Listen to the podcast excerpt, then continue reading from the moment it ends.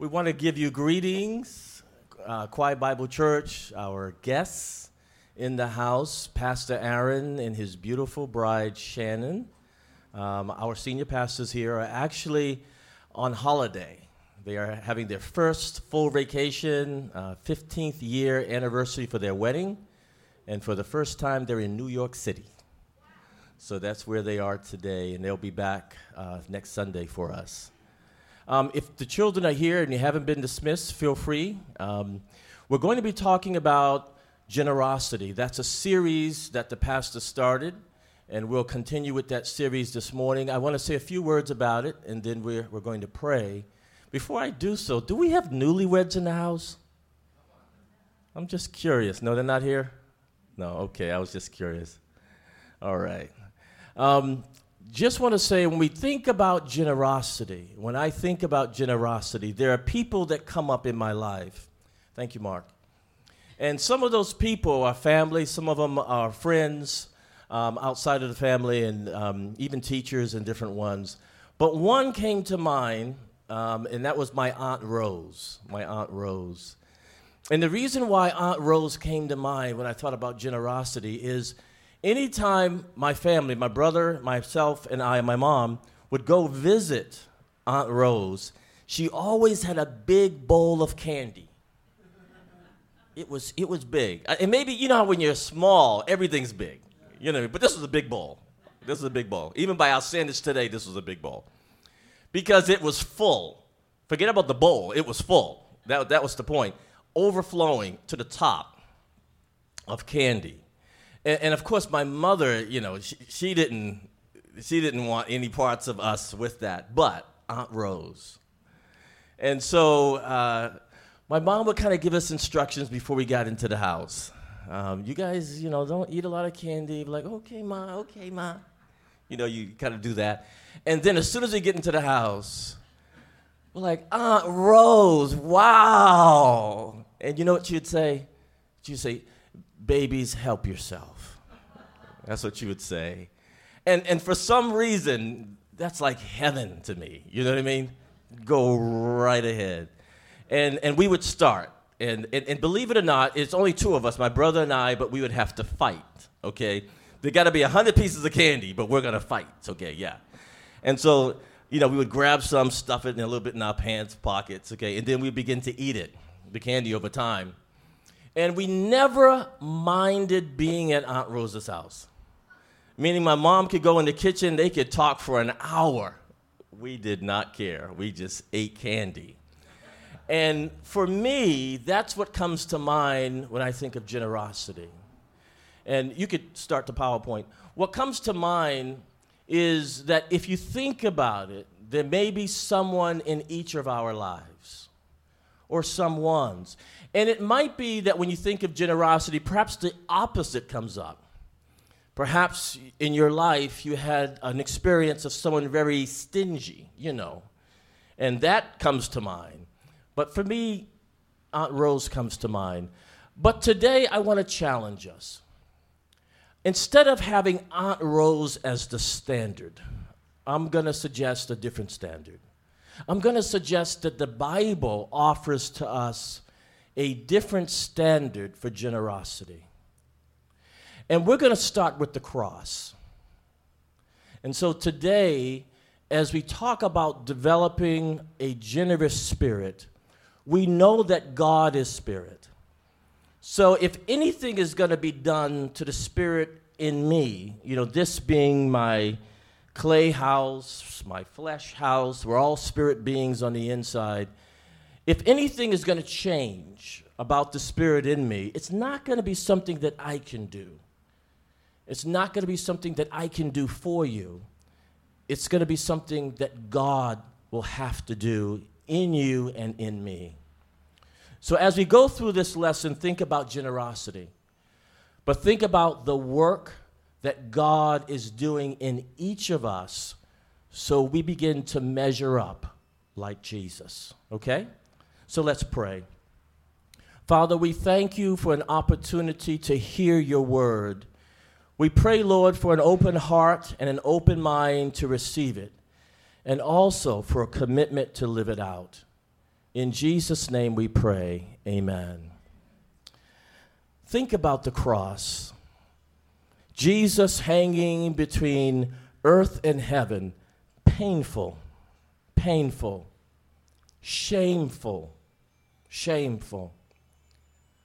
What if I'm saying to you today, instead of in this season of an Easter season that we just came out of, instead of rushing to the tomb with expectancy for the tomb to be rolled away, the rock, and for Jesus to be resurrected, instead of us meeting Jesus there, what if I say to you, what if I say to you that in this life, we need to meet Jesus here? first and foremost. And, and yes, there will come a day in which this, this body of flesh will be transformed. And yes, there will come a day when I will be a, a, a newer, a different creature, even, even more so than what God has done in my heart today. But what if I say to you that we are to meet Jesus at this cross? And that truly if we're talking about generosity, it's about sacrifice. What if I say, in order for a husband to be a husband, he has to be a husband on the cross? What if I say, in order for a wife to be a wife, she will have to be a wife on the cross? What if I say, in order for me to be the son or the brother or the friend, I will have to be on the cross. The Bible speaks about us as Christians dying daily to ourselves. That our attitudes, our ways of living, our wants, our give me, give me, give me, give me, give me, our attachments, all the things that we want to make us pretty, to make us happy, to make us satisfied, that many times we live for. The Bible speaks about us shedding these things to become more like Jesus. Shedding these things that Jesus transforms us from the inside out. This is not a work that you can do for you. This is not a work that someone else can do for you. This is a work that the Holy Spirit does in you when we accept Jesus as our Lord and Savior. So we start with the cross. You can go next slide. Why do we start with the cross? Jesus is our example. He's our pattern. We are to imitate Christ. What did he do? He gave to the poor. He gave to the powerless. He gave to those who could not return the favor. He gave to those who are controversial. There's always some group on the outs. You know what I mean? And if you're seen talking to them, oh boy, you're going to be the talk of the town. Well, Jesus, for some reason, embraced those kinds of folks. He went around them purposefully. He made sure to address their needs intentionally. What about you and me? Who are we avoiding that we need to embrace? Jesus is our example. Now, I could say Aunt Rose inspires me, but Jesus takes it to a new level. Jesus is our standard. Our standard. Now, we all have people we can think about on either side of the coin when it comes to being either generous or, or not. But Jesus is our standard for generosity. He, he makes the rain to fall on the good and the not so good. He, he, he, he gives breath to breathe even to our enemies. You understand what I'm saying? He, he, he's the one, God is the one that, that does so much even when we don't deserve it. Even if and we cannot earn it, God does it for us anyway. When we look at him as our standard, can we say the same for us? It's like, how can I do that? Only God in me can help me do that. Jesus is our standard. We're very familiar with this scripture for God so loved the world that he gave his only begotten Son, that whoever believes in him should not perish but have everlasting life some of us, maybe even many of us, can think of an instance in our life where we would run into the fire to save a loved one. You know what I mean? We will go into debt because, oh, uncle, brother, cousin, whoever, so and so. You feel obligated. If it's not even love, it's obligation, right? You're going to respond, right? But what about giving up your only child? You understand? What about giving up your only child? How many parents do you know could readily do that? And that is the example God sets for us. And He sets that example for us to tell us that even if we don't know it, even if we don't believe it, we, in God's eyes, are worth it. He sees us, his creation, and he says, It's good, it's good, it's good. He sees us in our dire moments, and he says, I still want my children back. He sees us, God sees us, even as that prodigal child, that son, who takes everything for granted, carelessly loses it all and God still is looking and waiting for us to return. Consider the story that this young man, it wasn't his time, he was the youngest. This was the estate. Usually you wait to dad, like, passes away. You know what I mean? It's not even that his body was cold, he was living and breathing. And he was the youngest. Chances are it would have passed to the elder, and the elder would have decided what he was going to get. So there's no way he should have been coming to his father for anything. How many times do we come to God, and you and I both know we don't deserve it? You and I both know we can't earn it, but God gives it freely anyway. Breath in our bodies to breathe another opportunity to live out this life.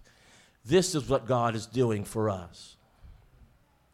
Here's what the scripture says it says, Christ arrives right on time to make this happen. He didn't and doesn't wait for us to get ready. He presented himself for the sacrificial death when we were far too weak and rebellious to do anything to get ourselves ready. And even if we hadn't been so weak, we wouldn't have known what to do anyway.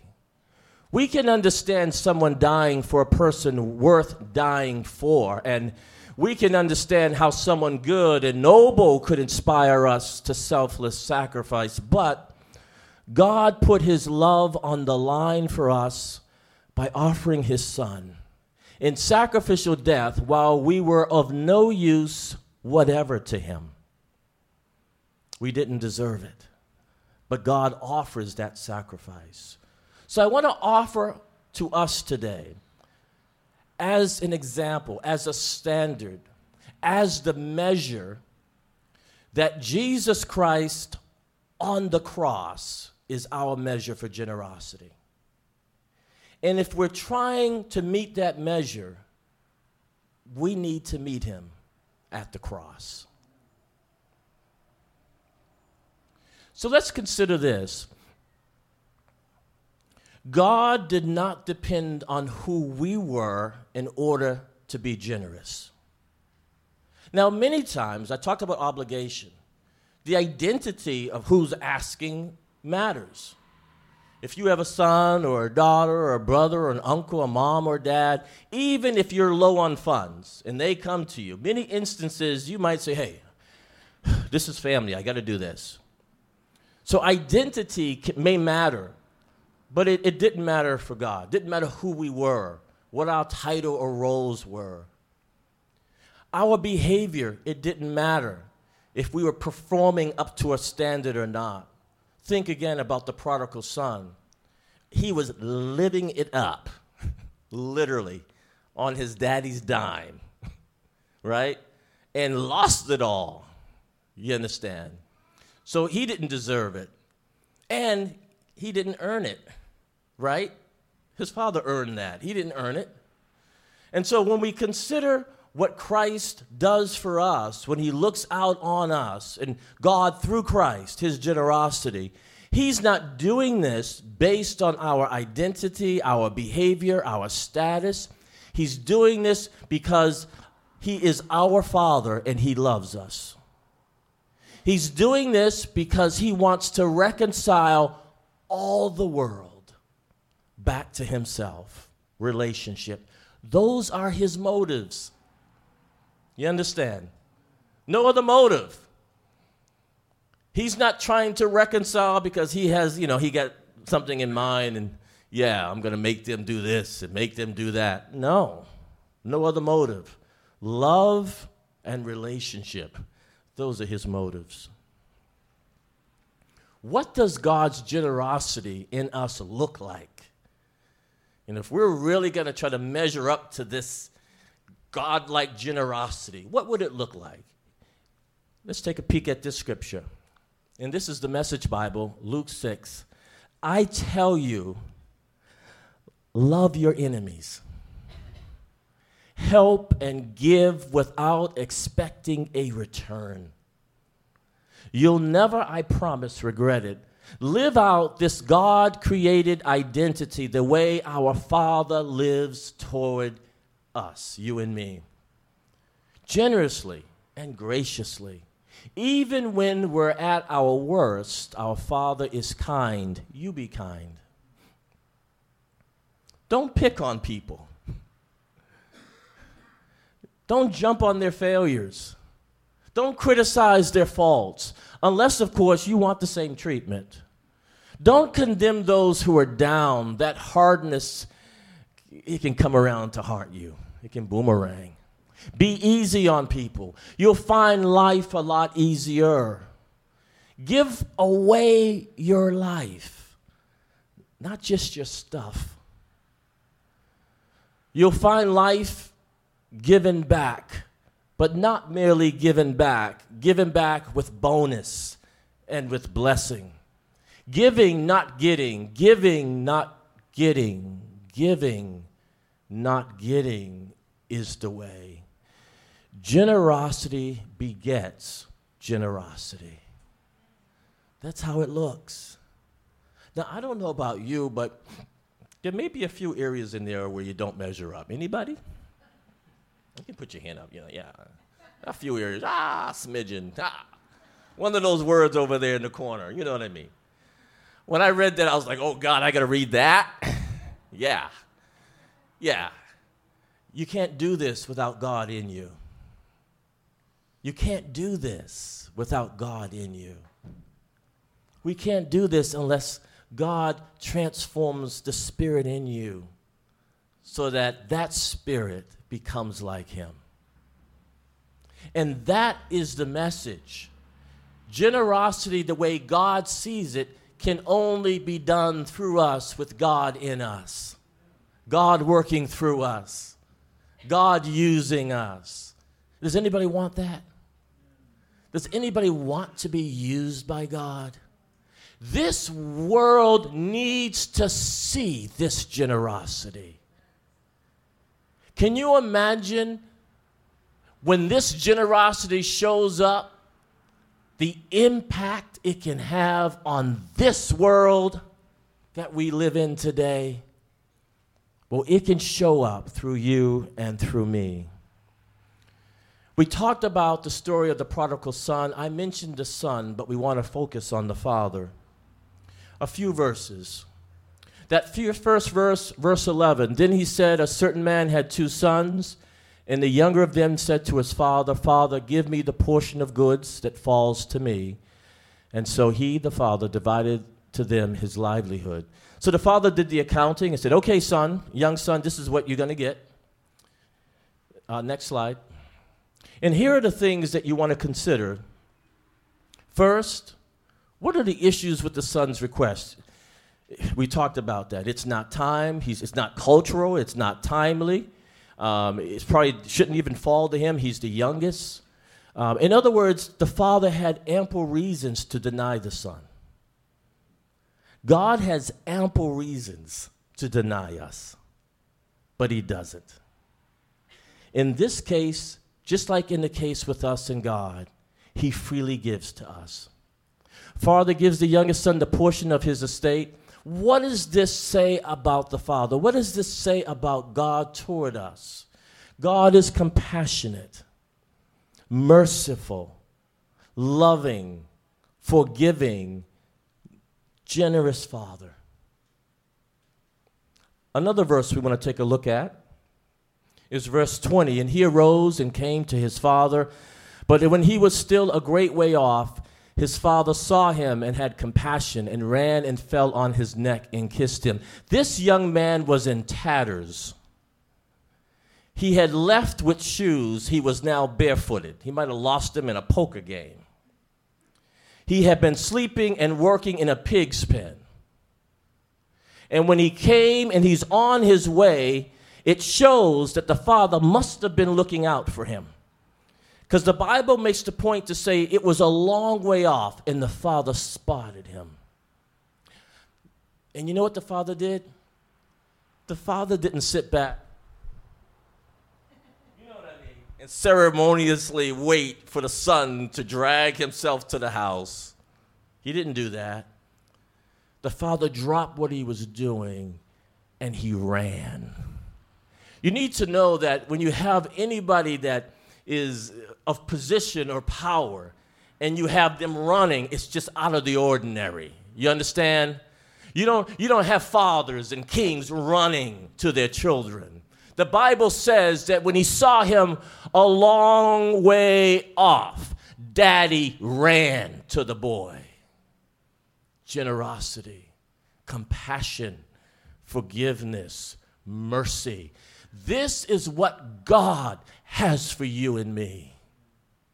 When we open our heart to the Father, He runs to us. He doesn't sit back and say, Why did it take you so long? You know what I mean. He doesn't sit back and say, oh, no, I'm just going to wait and see if you really deserve it. You know what I mean? He doesn't sit back and begin to count the times when he was looking and you didn't show up. You understand? No, no, no hesitation. This daddy runs to the child. The Bible says that not only does he run to him, but when he approaches him, he falls up, he grabs him. So you don't get any scolding. This is not about, I'm going to browbeat you for taking all the money. This is not about, I want to get to you sooner so I can tell you not to come home. And no, no. He falls on him with loving arms.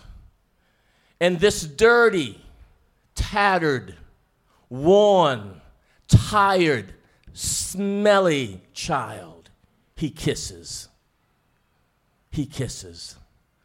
You don't kiss a servant, but you kiss a, a son. He's telling him, You're still mine. God looks at you, He looks at me, and He says, You're still mine. Think about that. We don't deserve it, we haven't earned it. But God looks at us and He says, that's my child. Can you imagine if you were looking on and you saw this man running? Who's he running to? That's my son. That's my daughter, he's saying. God says that to us today. When we repent, when we turn around and turn to God, He doesn't force us. But when we do that of our own accord, He says, You're mine. He says, You're mine, you're mine, you're mine. And that's what he did with this child. Next verse. Oh, you can stay right there. Thank you. You can go back. Generosity does not depend on the other's behavior. It didn't depend on the son's behavior. He, was still raggedy. I mean, the only thing that changed was he decided to make a change. It didn't look like it, except that he came back. That was all that it took. A turn back to the Father.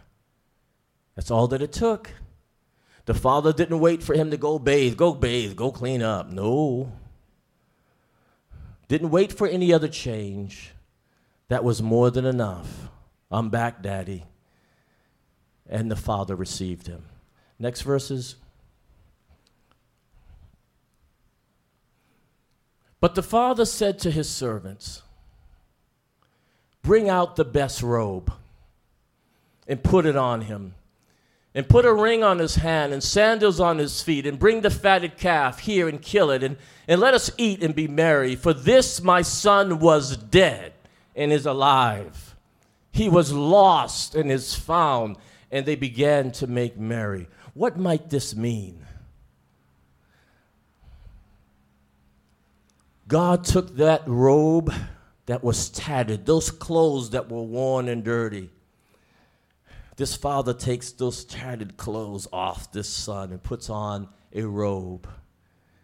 Jesus takes our life of sin. He takes our life of shortcomings. And you know what? He covers us with His blood, with His presence. When God looks at us, he sees Christ. He doesn't see my sin. I could never be perfect. But he sees what Jesus did on that cross for my sin.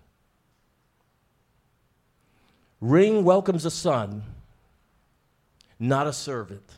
Think about the story of Joseph when he worked his way and God brought him up to that status and the Pharaoh put that ring on his finger, he had delegated authority. He had honor, he had position, he had wealth. This is what God, this is what this father is saying to this son. You don't need to wait. Come on in, son. You're still my son. You're my child. You're my blood. Come on in into that position of authority, of honor, of wealth everything this young man didn't have at this point in his life. What do the sandals represent? Those dirty, worn, dusty feet of this child had been in places he's regretting. Haven't we been in places that have dishonored God? We've gone to places with our own two feet. We have gone to places in our mind. We have gone to places in our emotions, things that are shameful to us and are sinful to God. And yet, God, seeing our path, the journey we have taken with these feet, He says, Put sandals on, my son. These feet that he's walking on still had the dirt, still had the remnants from that pig's pen. But God saw that and said, Put sandals on my son. God covers our sin with the blood of Jesus. It's a pardon that we don't deserve and we can't earn.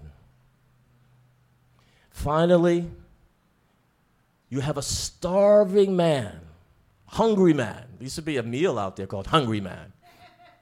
hungry Man. Yeah. Of us knew you guys are going to eat after this anyway. Empty stomach. Think about the emptiness that you and I have experienced in life. There are some things in life, no matter who you have, what you do, there's an emptiness inside. God wants to fill those empty places inside each of us. Sometimes we're looking for a boyfriend, a girlfriend, a husband, a wife, or a job, a, a position. we're looking for money. We're looking for something to fill this emptiness. But it won't do. That's what that young man experienced. He tried most of that, and he came up empty. And you know what? He knew with that emptiness where he needed to go to get filled. He came to his Father. So, as the worship team comes back, I want you and I to consider today that God sees the path we have taken. And we're not perfect, but He wants relationship with us.